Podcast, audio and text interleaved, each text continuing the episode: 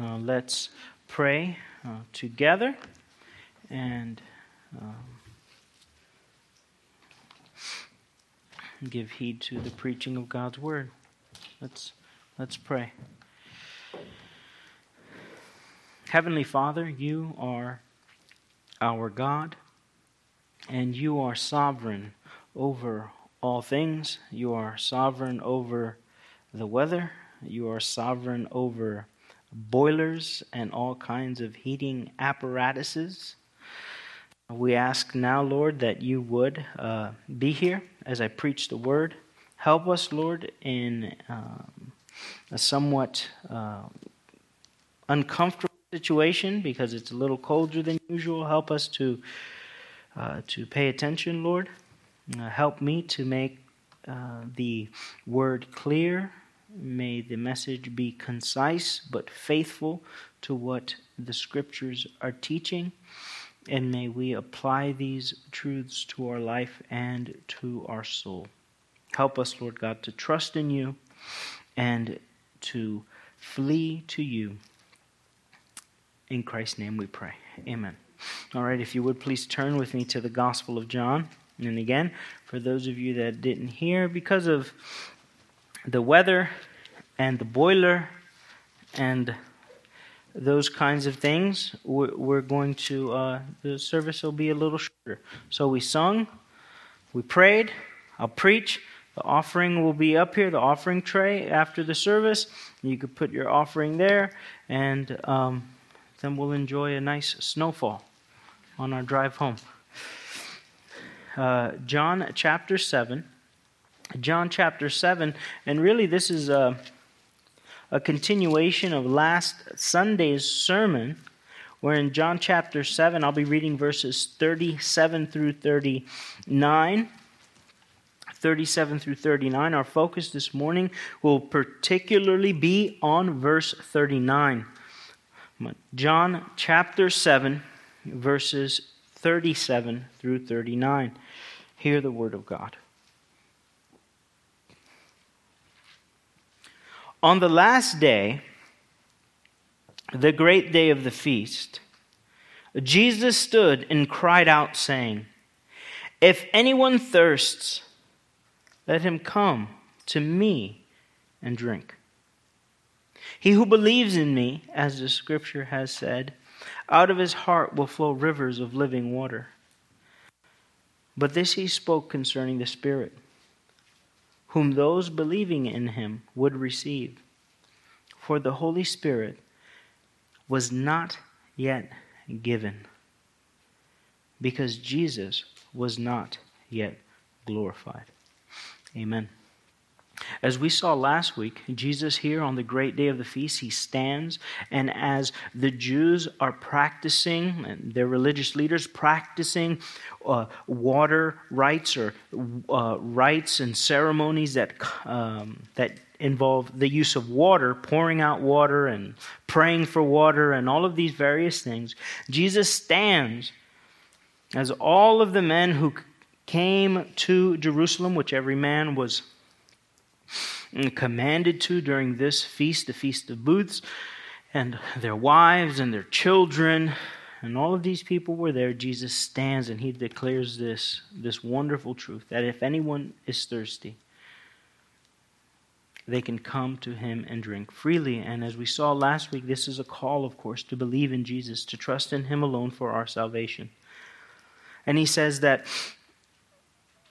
those who do believe in him out of their hearts, out of their innermost being, will flow rivers of living water. And now in verse 39, John, the author of this gospel, gives a brief commentary on verse 38. John says this But this he spoke concerning the Spirit whom those believing in him would receive. For the Holy Spirit was not yet given because Jesus was not yet glorified. Is it, these statements are amazing, and uh, don't we all wish that every paragraph of the Bible had one of these little comments. Because this, of course, is an inspired interpretation or explanation of what Jesus was saying. Now, let's take a look at this in some detail. But this he spoke concerning the Spirit. What, what was it that he spoke?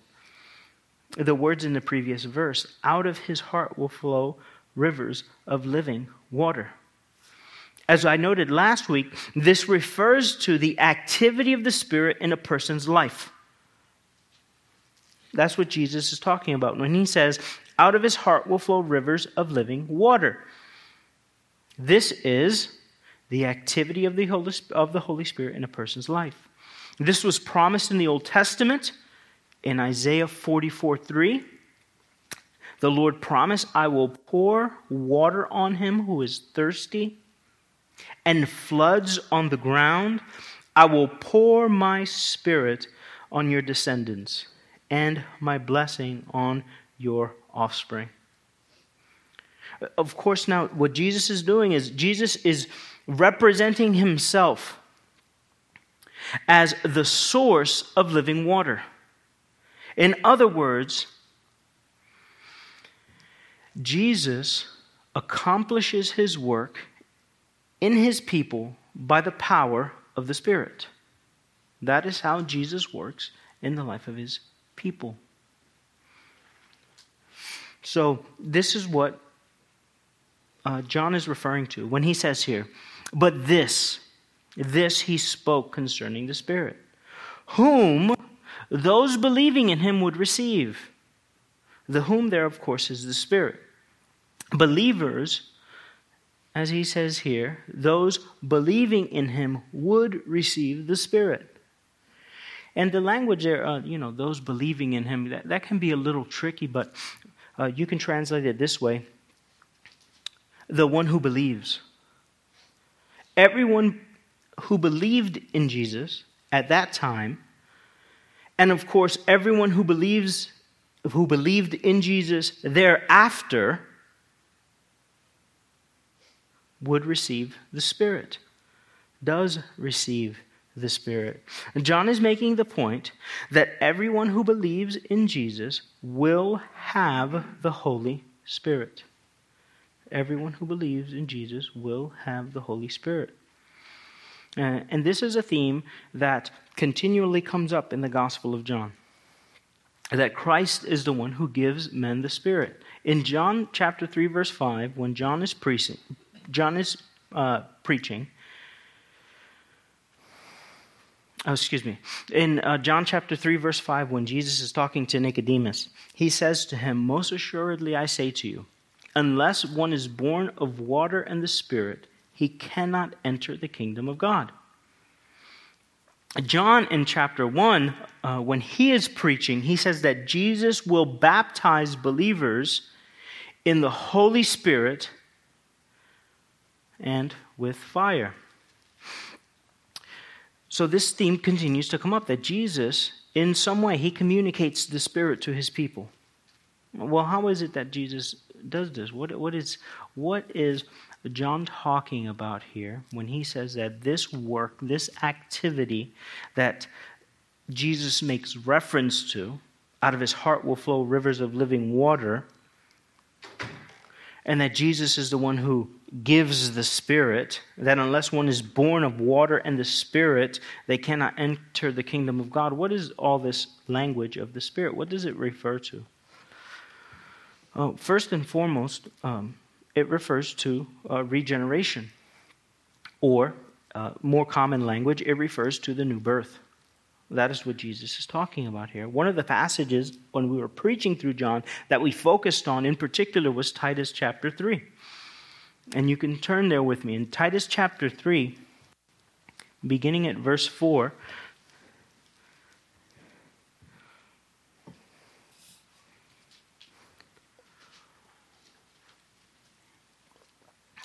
Titus chapter 3, beginning at verse 4.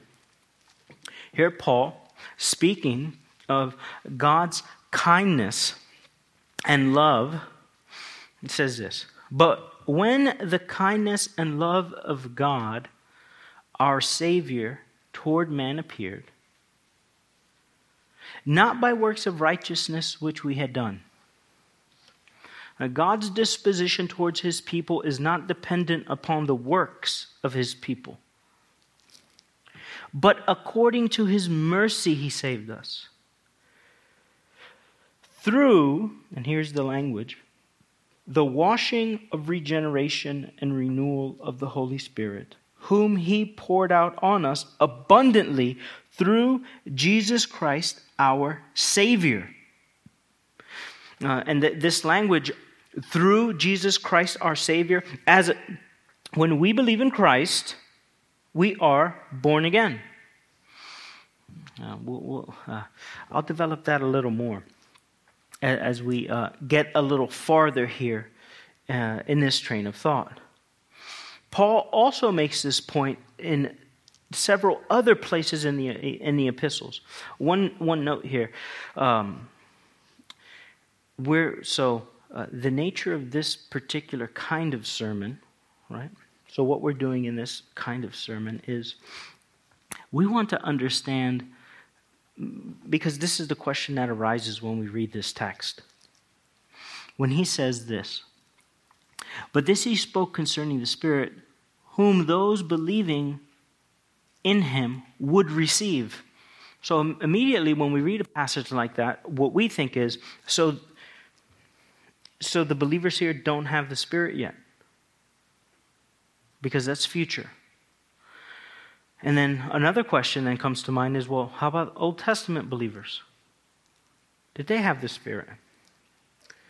And how about uh, what, what is it then to receive the spirit? And why does Jesus have to be glorified so that we might receive the Spirit? So, those are the, the, the kinds of questions that, uh, that maybe you don't think about those kinds of questions, but I sure do. But those are the kinds of questions that should naturally arise when we come to a passage like this. And uh, those are the questions that I'm seeking to answer in this sermon. So, the first, of course, is, is, is, uh, um, has to do with uh, this whole, the, the, the whole question of uh, Jesus bestowing the Spirit upon his people. Jesus is the one who gives his people the Spirit, in other words. And you see this in Titus. And Paul, again, makes this point in the book of Romans. Look at Romans chapter 8 verses 8 through 9.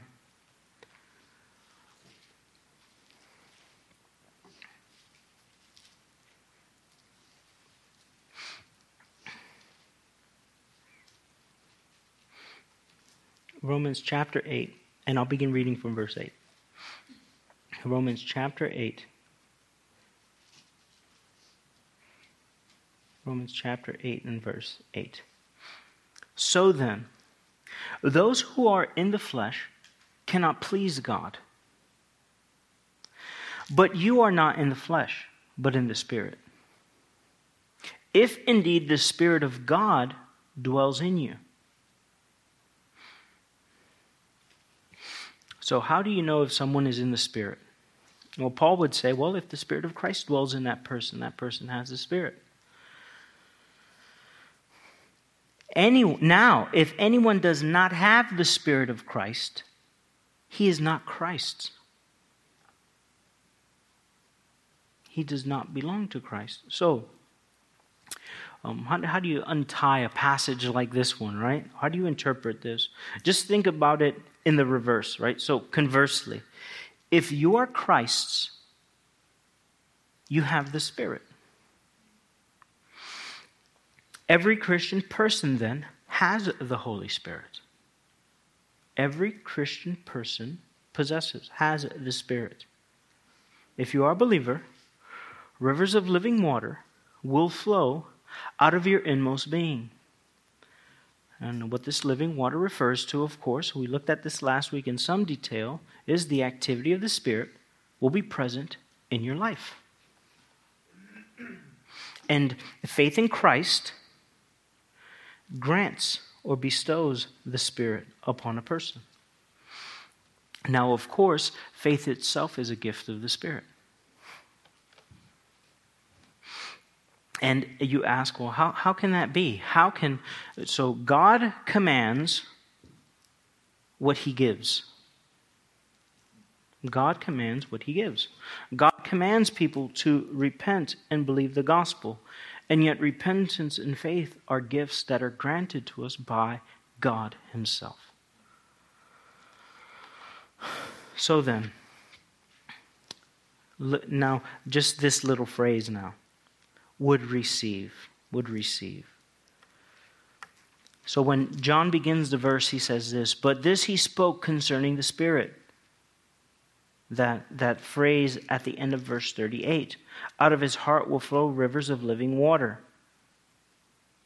And faith in Christ um, is, is, is uh, what is commanded in the text. Now, would receive. What, what does he mean by this? The meaning is that the age of the Spirit, I quoted this last week, the age of the Spirit had not yet arrived. The Spirit was not yet at work in the way he would later be because Jesus had not been glorified. That's what he means.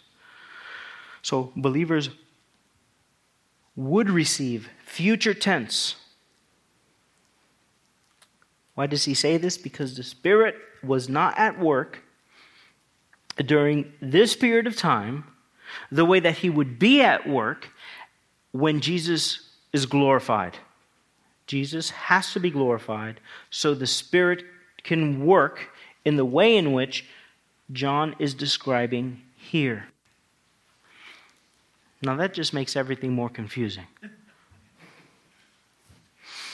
But, but uh, notice, uh, I'll make th- I'm going to make three points here to help clarify this. Is first, the Spirit was active and working in believers before the glorification of Jesus. The Spirit was active and working in believers before the glorification of Jesus. Look at Luke chapter 1, verse 67. And this is Zacharias, John the Baptist's father. Right? So uh, um, Jesus is about to be born. Right? Uh, John the Baptist is born, and we read these words. Luke chapter 1, verse 67.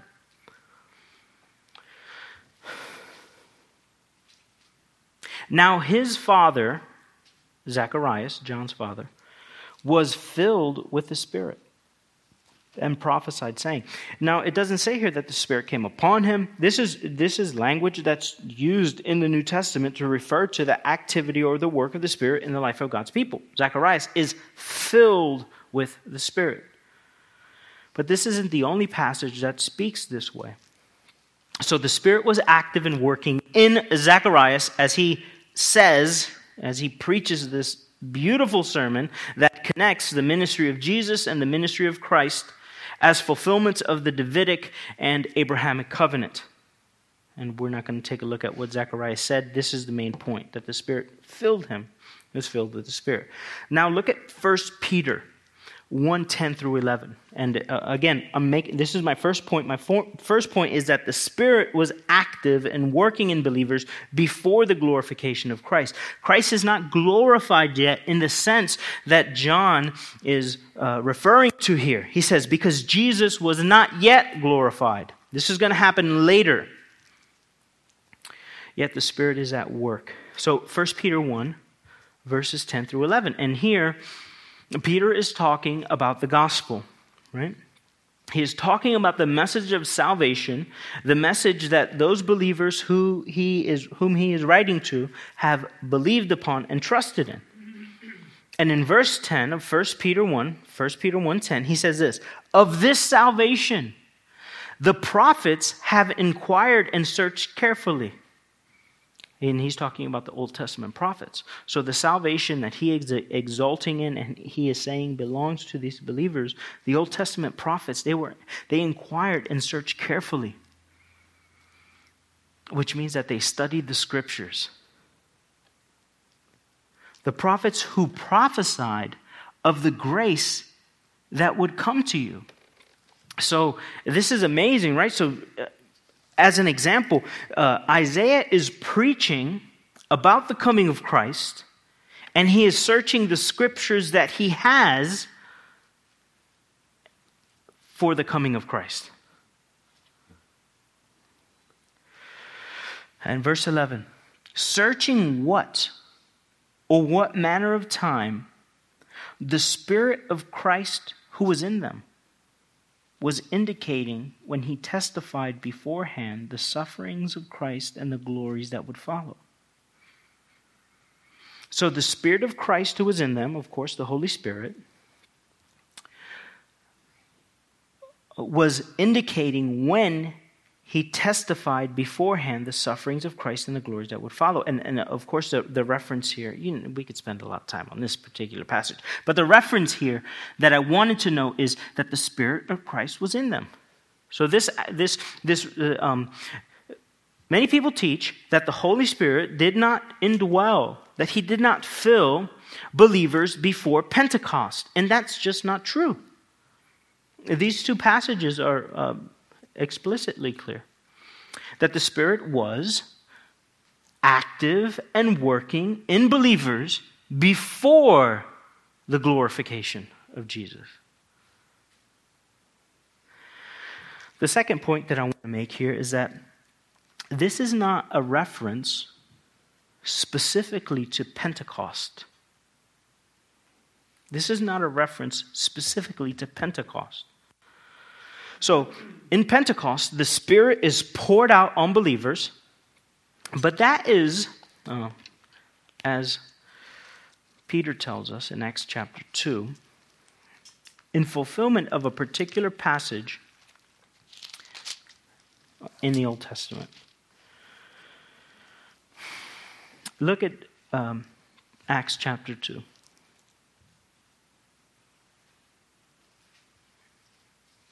And of course, at the end of the Gospel of Luke, remember, Luke wrote the Gospel of Luke, he also wrote the book of Acts. And there's a connection that uh, between those two books, they're supposed to be read together, where Jesus makes this promise. He says, Hey, guys, stay in Jerusalem till I send you the gift from my Father. And that gift, of course, is the Holy Spirit. In Acts chapter 1, verse 9, Jesus repeats that same promise. Acts 1 9, uh, 8. But you shall receive power when the Holy Spirit has come upon you, and you shall be my witnesses in Jerusalem and in Judea and Samaria and to the ends of the earth. And now you have the coming of the Spirit in Acts chapter 2, beginning at verse 1, we read these words When the day of Pentecost had fully come, they were all with one accord in one place, and suddenly there came a sound from heaven as a rushing mighty wind, and it filled the whole house where they were sitting.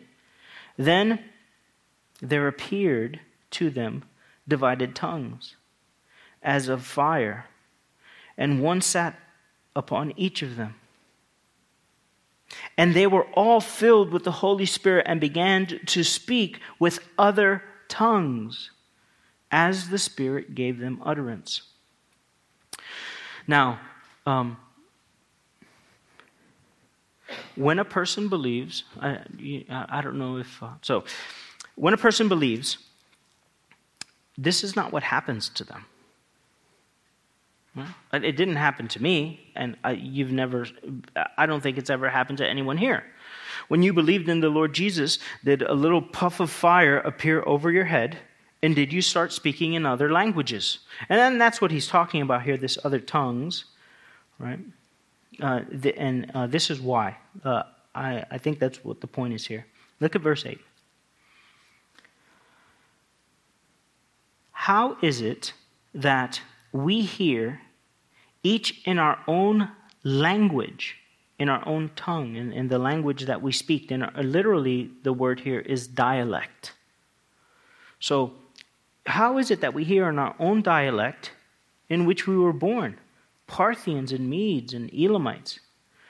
those dwelling in Mesopotamia, Judea, Cappadocia, Pontus, Pontus and Asia, Phrygia and Pamphylia, Egypt, and the parts of Libya adjoining Cyrene, visitors from Rome, both Jews and proselytes, Cretans and Arabs.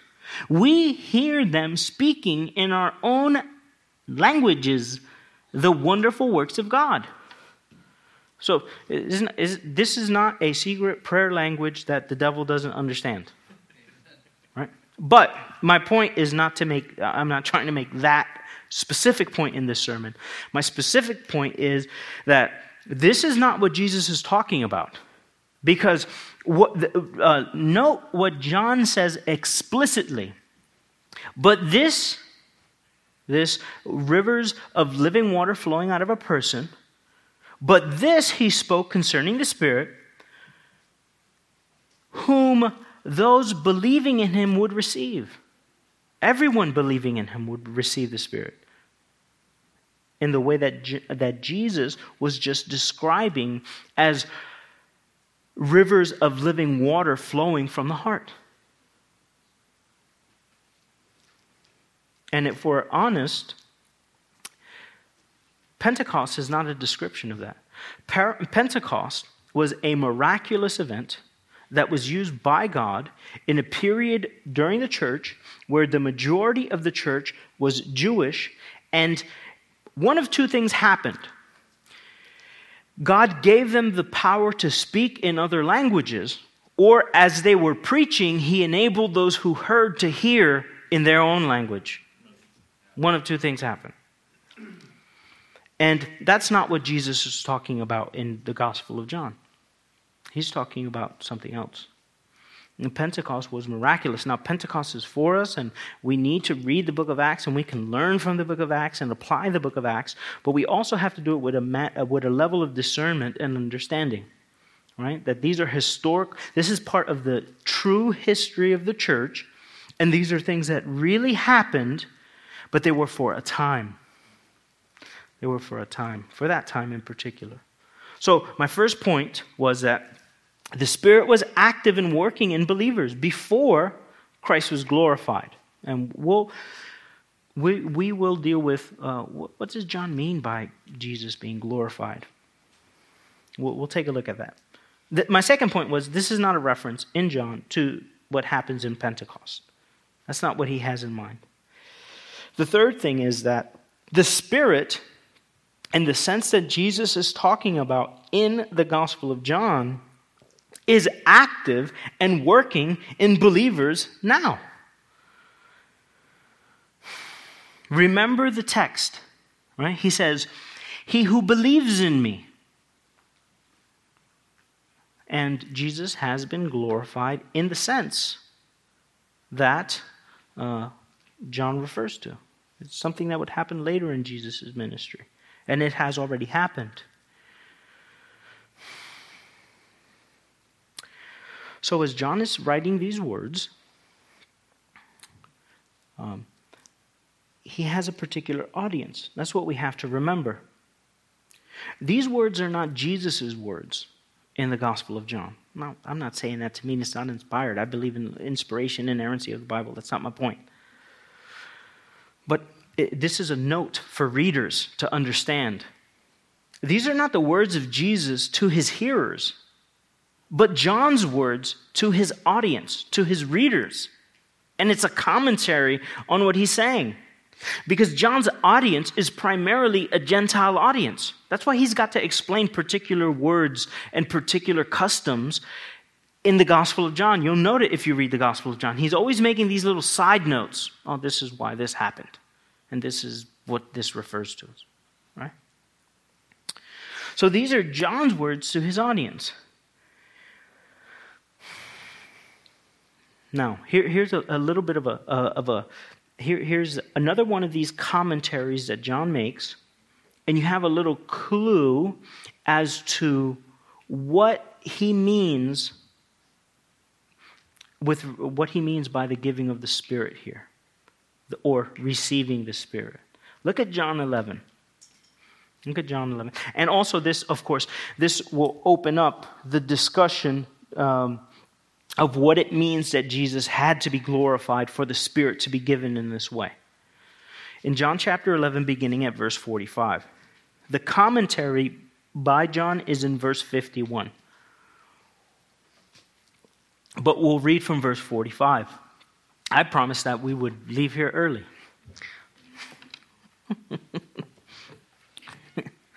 uh, look at verse 45. Then many of the Jews who had come to Mary and had seen the things Jesus did believed in him. But some of them went away to the Pharisees and told them the things Jesus did. And then the chief priests and Pharisees gathered a council and said, What shall we do? For this man works many signs. If we let him alone like this, everyone will believe in him. Isn't, isn't, isn't that terrific?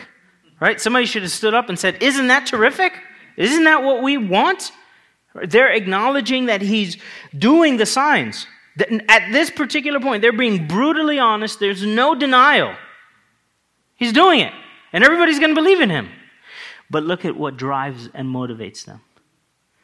And the Romans will come and take both our place and our nation. Now, this is an, an important text also because remember what Jesus says in John chapter 7 when he's talking to his brother. He says, My time has not yet come, but your time is here always.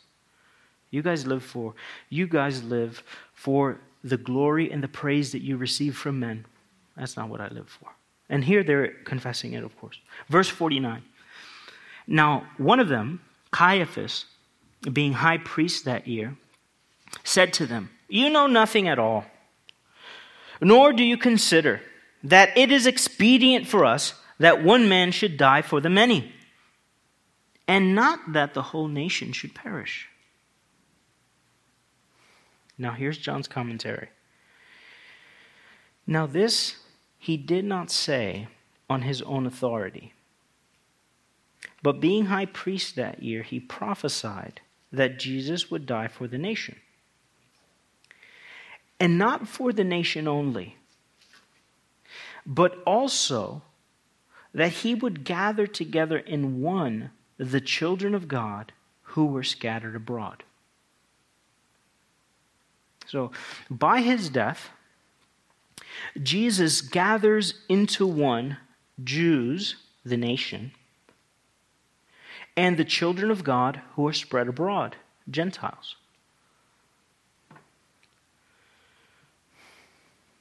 And this is what John's commentary on the words of Caiaphas tell us. This is an aspect of Jesus' glorification that John focuses on in the gospel repeatedly that Jesus' death would be the means by which Jews and Gentiles are gathered together. And now, if you were paying attention to what I said, you would know that, and we'll see it here in this next text that we're going to look at. By glorification, in John chapter 7, verse 39, what John is talking about is the crucifixion of Jesus. Now, that's not what, so when we use the word glorification, theologically, as theological vocabulary, what we generally mean is the state or condition that we will be in when we receive our resurrection bodies, right? So there is a very true sense where that is glorification, but that is not the aspect of glorification that John is talking about in John 7. Jesus' glorification in the Gospel of John, or one aspect, we can say, of his glorification in the Gospel of John is when he is lifted up on the cross and he is seen as the Savior of the world. Jesus is glorified in his crucifixion. Look at this passage in John 12 now. And now remember, this comment the commentary of John that Caiaphas makes this quote unquote prophecy, and the prophecy is focused upon Jesus in his death uniting the Jews and the nations. Now look at John 12 20. John 12 20.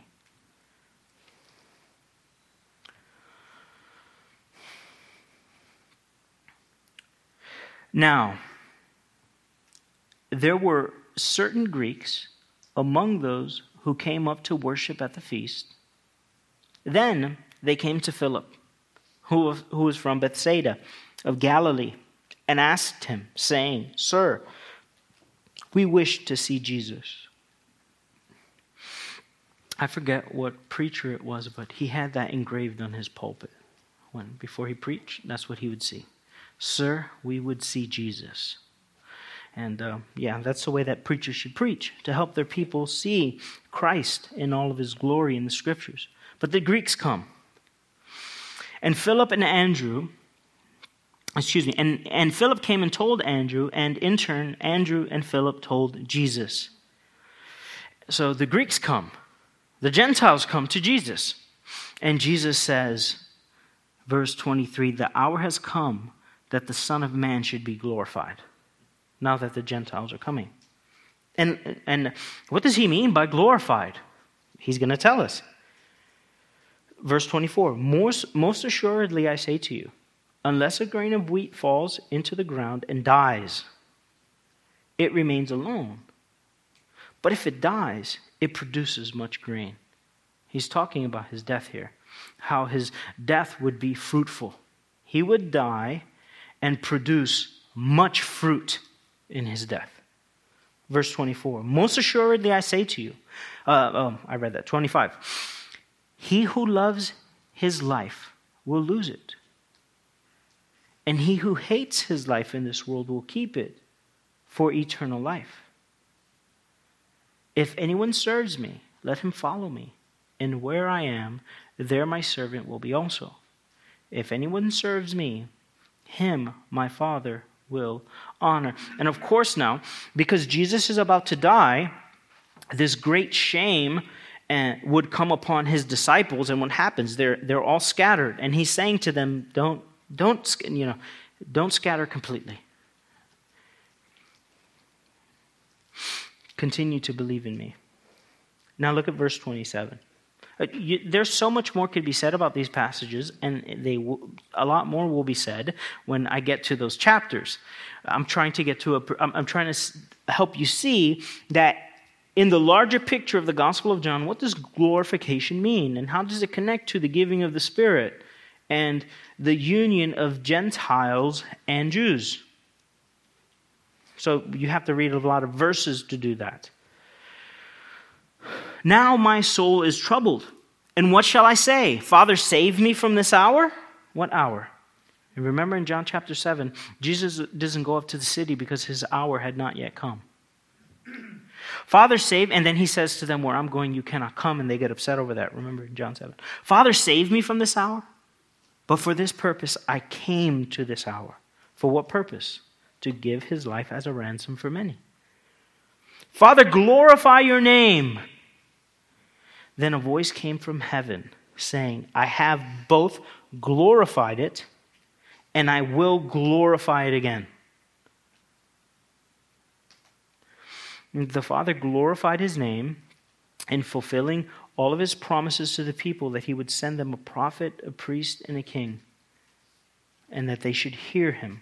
He sent his Son into the world. So the Father kept his word and glorified his name. And the Father says, and I'm going to glorify even more. How am I going to glorify my name even more?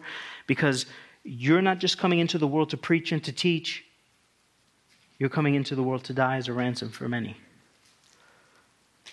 Therefore, the people who, who stood by and heard it said that it thundered. Others said, An angel has spoken to him. Jesus answered and said, This voice did not come because of me, but for your sake. Now is the judgment of this world. And now the ruler of this world will be cast out. Here, you know, what he means by the judgment of this world is he means the, the judgment upon this present evil age. Because the devil now has been cast down from heaven. Remember in the Gospel of John, uh, in the Synoptic Gospels, excuse me, Jesus says to those who are listening to him, he says, I saw Satan fall from heaven like lightning. The judgment that he is talking about here is not um, is a good judgment. It's an exercise of God's power, where now the kingdom of God has been inaugurated. It's not been consummated, but it has been inaugurated. And the kingdom of God is inaugurated in the death of Jesus. This voice did not come because, because of me, but for your sake. Now, you know, some of that, what, which I just said, you might think to yourself, I don't understand what he's saying, but just keep coming and it'll stick. You, you, it, it'll, it'll stick. Now is the judgment of this world. Now the ruler of this world will be cast out. And if I am lifted up from the earth, will draw all people to myself. To be lifted up uh, um, means to be exalted. Well, how is Jesus going to be lifted up from the earth? On the cross. He's going to be lifted up upon the cross. And on the cross, he draws all people to himself. That is where men see Christ as the Savior upon the cross. Now, look at verse 33. And you might think to yourself, no, I don't think that's it. Look at verse 33. This he said, signifying by what death he would die. What death would he die? He would be lifted up. He would be lifted up upon a cross. So, how would he be lifted up? Upon a cross. How will he draw all people to himself? On that cross. And this connects this language of being glorified and being lifted up. Now, why is so? So here's a here here's a this question is intended now to draw us deeper into the subject and to help us understand it more, because the, um, we've got all this information, but why? Right? Why? Why is it that Jesus must be lifted up? Why does Jesus have to die? So that we can receive the gift of the Spirit. Because really, that's the question. That, that is what John is getting at in John chapter 7. That, that would have been an easier way for me to say it to you, but it would have saved us, The, we wouldn't have gotten to all these passages of the Bible. But the point that John is making here is that um, for the Spirit to be given in the way that John is talking about in John 37, Jesus must die. Jesus must die so that we can receive the Spirit in the sense that John is talking about in John 7. Why is this the case? So, because we are under a curse. That's why. The only way to be delivered from this curse that we live under is if someone who is worthy takes our place and bears the curse for us. So, uh, what is the opposite of a curse? Blessing. That's it. So, for us to receive a blessing, someone must be cursed in our place. Right? So, you might be thinking to yourself, you know, what are you talking about here? I thought we were talking about the Holy Spirit. We are. Now look at, so, uh, more passages. Look at Galatians chapter 3.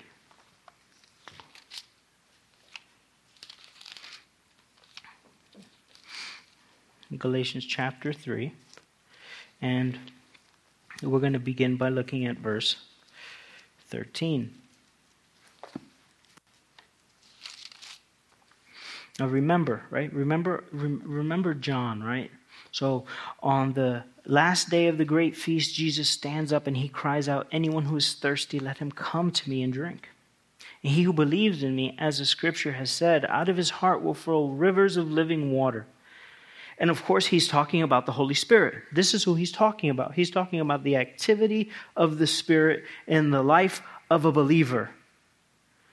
And this kind of activity, what he has in mind in particular when he's preaching this sermon to these uh, Jews, is that when I'm glorified, I'm going to give my spirit this way to my people.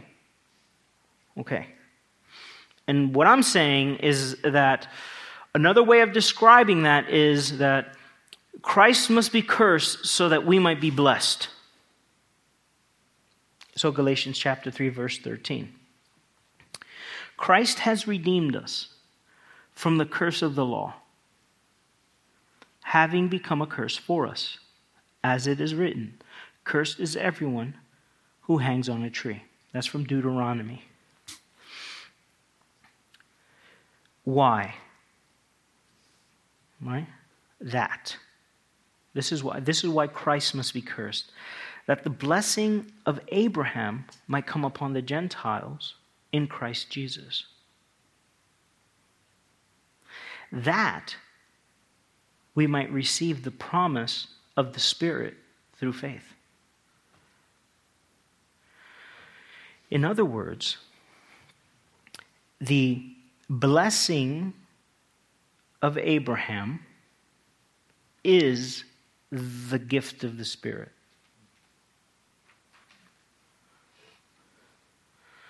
And I remember the Greeks come to Jesus, and Jesus says, when the Greeks come to him, that, that signals something to him. And he says, Oh, it's now, now it's time for me to be glorified. And I, when I'm lifted up, I will draw all men to myself. Jews and Greeks, Gentiles. One commentator makes this, this point, very helpful point. He says, The gift of the Spirit is now des- designated as the content of the promise to Abraham. It is the guarantee or pledge of the perfected redemption which Abraham was promised and all through faith.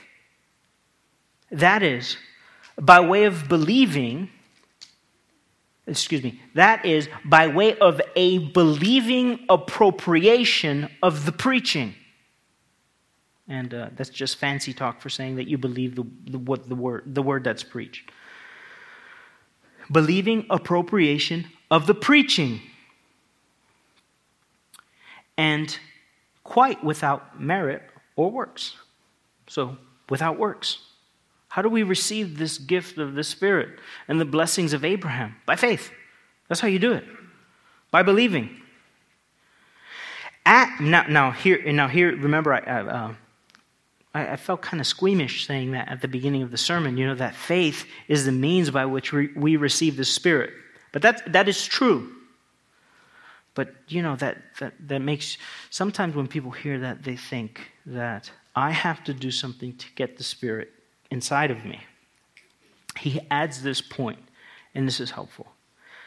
At bottom, faith, too, is a fruit of the Spirit. At the same time, faith is the means by which and the way in which God grants the gift of the Spirit to the redeemed by Christ. So God works in us what is necessary for us to receive his gifts. He's so gracious and kind and good. That shouldn't trouble us. That shouldn't trouble our thinking. What that should do is magnify God's grace towards us. Okay, so um, if so, if you're not picking up what I'm putting down, here's, here's, here's what I'm putting down here. What, I'm, what, what, what John is saying in John chapter 7, verse 39, is that when Jesus is glorified, when he's crucified, when he dies, he is going to give the Spirit,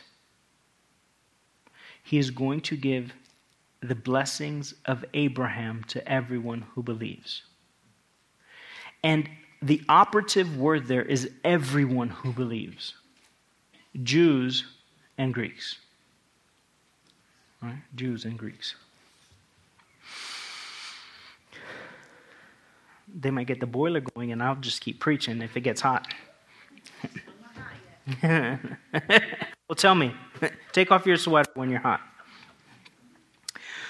Uh, so, uh, look, look, at this. Uh, so, so, I'm going to develop that more, even more, right? That, idea.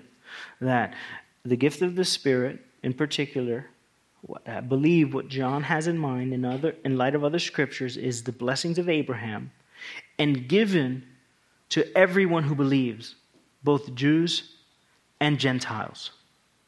And in that way, the Spirit had not been given. Because before Jesus was uh, uh, crucified, what did you have to do to become a follower of God? You got to become a Jew. You got to be circumcised. You have to take up the, the, the, the biblical traditions that were given. Look at Galatians 4 4 through 7. And, and notice, of course, when we looked at Galatians 3, the point there was Jesus had to die so that the blessings would come. Now look at Galatians chapter 4, beginning at verse 4. And it's, in essence, it's the same truth expressed a little different. But when the fullness of time had come, God sent forth his Son, born of a woman, born under the law to redeem those who were under the law, uh, under the curse of the law, under the law, that we might receive adoption as sons. And he's talking to Gentiles, right? He's talking to Gentiles, and he's saying that Christ came into the world so that we might be adopted into God's family. And remember, the Spirit is a spirit of adoption. The Spirit had not been given in that way that the Spirit had not been given in the sense that it would unify a people, Jews and Gentiles, together as God's people. Verse 6 Because you are sons, God has sent forth the Spirit of His Son into your heart, crying out, Abba, Father. Therefore, you are no longer a slave, but a son and if a son, then an heir of God through Christ. Now, if you're an heir, what does that mean about you? It means you have an inheritance, right? And uh, where is that inheritance from that I get? Who was it given to first? On earth, I mean, on an earthly plane. Who was the first person who was, who it was revealed to them that they would receive an inheritance from God? His name starts with an A. Abraham. Abraham. Remember in Galatians chapter 3, he just finished saying that the, that the blessings of Abraham might come to all who believe. That is the Holy Spirit. And now he's saying here that God has poured out the Spirit in your own hearts. To what end? So that we might be adopted into God's family and become heirs. Heirs of what? Heirs of the blessings of Abraham. The same commentator who, who wrote, and his, this is my favorite commentary on the book of Galatians, besides Luther, and Luther, Calvin, and um, Herman Ridderbos. He writes this The conclusion of, and there in verse 7, where Paul writes, Therefore you are no longer a slave, but a son, and if a son, then an heir of God through Christ. The conclusion is that the believer, as son, is also heir. This is a return to the subject of chapter 3. The argument is still concerned to prove that the inheritance guaranteed to Abraham is also intended for the believers from the Gentiles, though solely through God's gracious disposal and divine purpose in salvation. In other words, it's solely through faith. Now, one, one, one more set of passages in Ephesians. Look at Ephesians. Uh, but I think I've proved my point. Um, but in Ephesians, look at how Paul says it.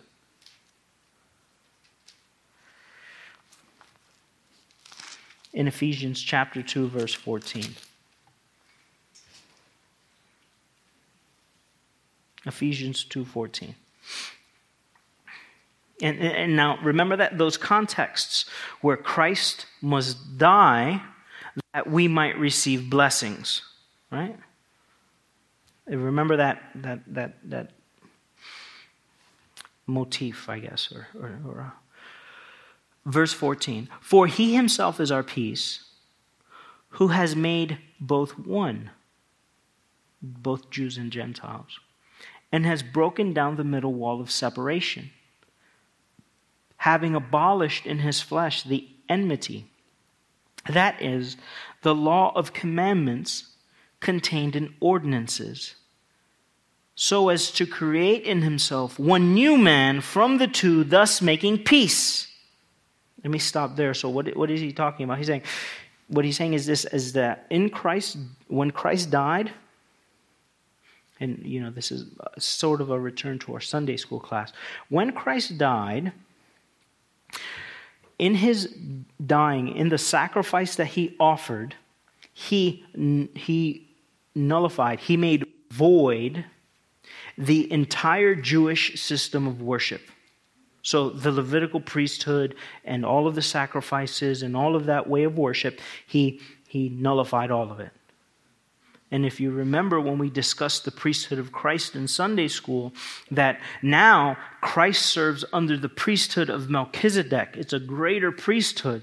And that priesthood, since it, since it is established on greater promises, basically removes the Levitical priesthood in that way of worship. And in doing that, the distinction that existed cultically in worship between Gentiles and Jews was removed.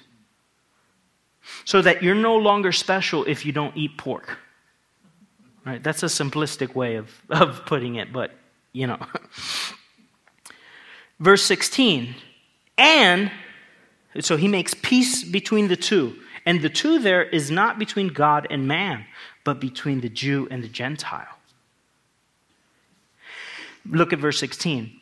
And that he might reconcile them both to God in one body through the cross.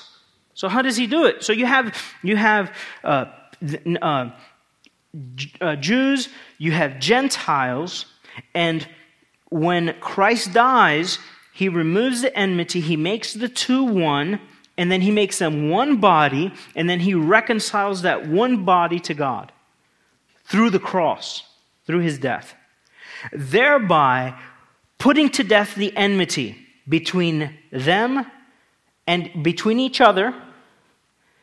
And then, so he brings them together, and then between them and God, and he brings them together.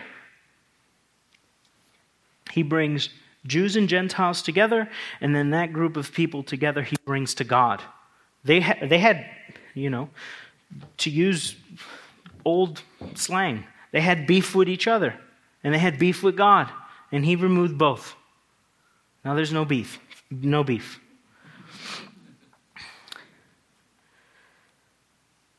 And he came and preached to you who were afar off, Gentiles and to those who were near, Jews. Now look at this, right? He was talking about his death and the union that his death brings. Now look at this. For through him, Jesus, because he is the one who gives us the Spirit, we both, Jews and Gentiles, have access by one Spirit to the Father. And Christ, when he dies, pours out his Spirit in such a way upon his people that he unites Jews and Gentiles, makes them one, and brings them to his Father. Look at verse, uh, look at verse 19. Now, therefore, because, because of this truth, you are no longer strangers and foreigners but are fellow citizens with the saints and members of the household of God. Remember, we're, now we're children of Abraham. We belong in that household. Having been built on the foundation of the apostles and prophets, the preaching of the word, the doctrines of Scripture, Jesus Christ himself being the chief cornerstone, because that's who the, pro- the apostles and prophets preach about, in whom the whole building being fitted together, grows into a holy temple in the Lord. And remember when we talked about corporate presence during the Lord's Supper? That when the people of God gather together, the Spirit is there indwelling them corporately, not just individually. That's this idea here. Being fitted together grows into a holy temple in the Lord, in whom you are being built together for a dwelling place of God in the Spirit, or by the Spirit. So, as a so what Jesus is talking about, or John is commenting on, is this truth. What he's commenting on is the corporate and abiding or internal indwelling, right? Internal. The corporate and abiding, unifying blessing of the Spirit. He brings us together, corporate. He indwells us individually, and He unites us as one. And in that particular way, the Spirit is given. Now, remember uh, uh, what I said um, that when he talked about rivers, um, rivers of living water flowing out of your inmost being, what he's talking about is the activity or the work of the Spirit.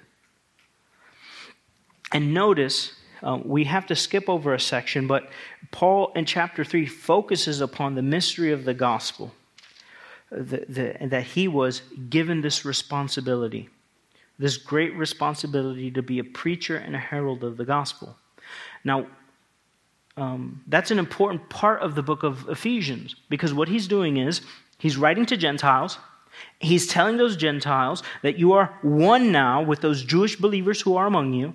And I was tasked, chapter 3, with the responsibility of that, declaring that truth to you.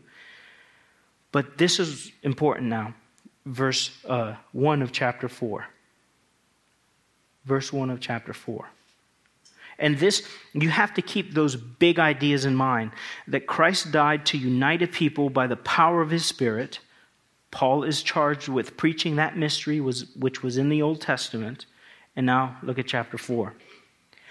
I, therefore, the prisoner of the Lord Jesus, beseech you to walk worthy of the calling which with, with which you were called, with all lowliness and gentleness, with long suffering, bearing with one another in love. Why would he have to write that? Because the, there, there are these, uh, these objective, the, these uh, indicatives, right? A statement of fact. Jesus died, and in his death, he brings peace between people who are different. Jews and Gentiles. That's an indicative, that's a statement of fact. But then you have imperatives that go along with that, commands. Because of that truth, then do this. And he's saying, so he developed all the theology. The, the reason why you can't have peace is because of chapters 1, 2, and 3. You can't have peace. Now I'm going to tell you, have peace then. And this is what Jesus had in mind when he says that rivers of living water will flow out of you. That's the activity of the Spirit. That's, that's the work of the Spirit. And what John is commenting on is he's saying that's going to happen later to everyone who believes in Jesus, both to Jews and to Gentiles. That kind of activity, that work, that unifying, or how I put it, that corporate, abiding, unifying blessing of the Spirit that's going to happen later. And now Paul is living later. He's living after Jesus has been glorified, and he's talking to Jews and he's talking to Greeks. And what does he say to them in verse 3? Endeavor to keep the unity of the Spirit in the bond of peace. There is one body and one Spirit, just as you were called in one hope of your calling. So we have one Spirit, we have one hope, we have one Lord, we have one faith, we have one baptism, we have one Father. So, if you're thinking, you know, where's the application in the sermon? That's the application in the sermon. Because we are part of those who would believe after the glorification of Jesus. And we have to ask ourselves the question Are we living as men and women corporately together as a people Are we living as men and women who have rivers of living water flowing out of their inmost part? If so, what, what will we be marked with? Lowliness.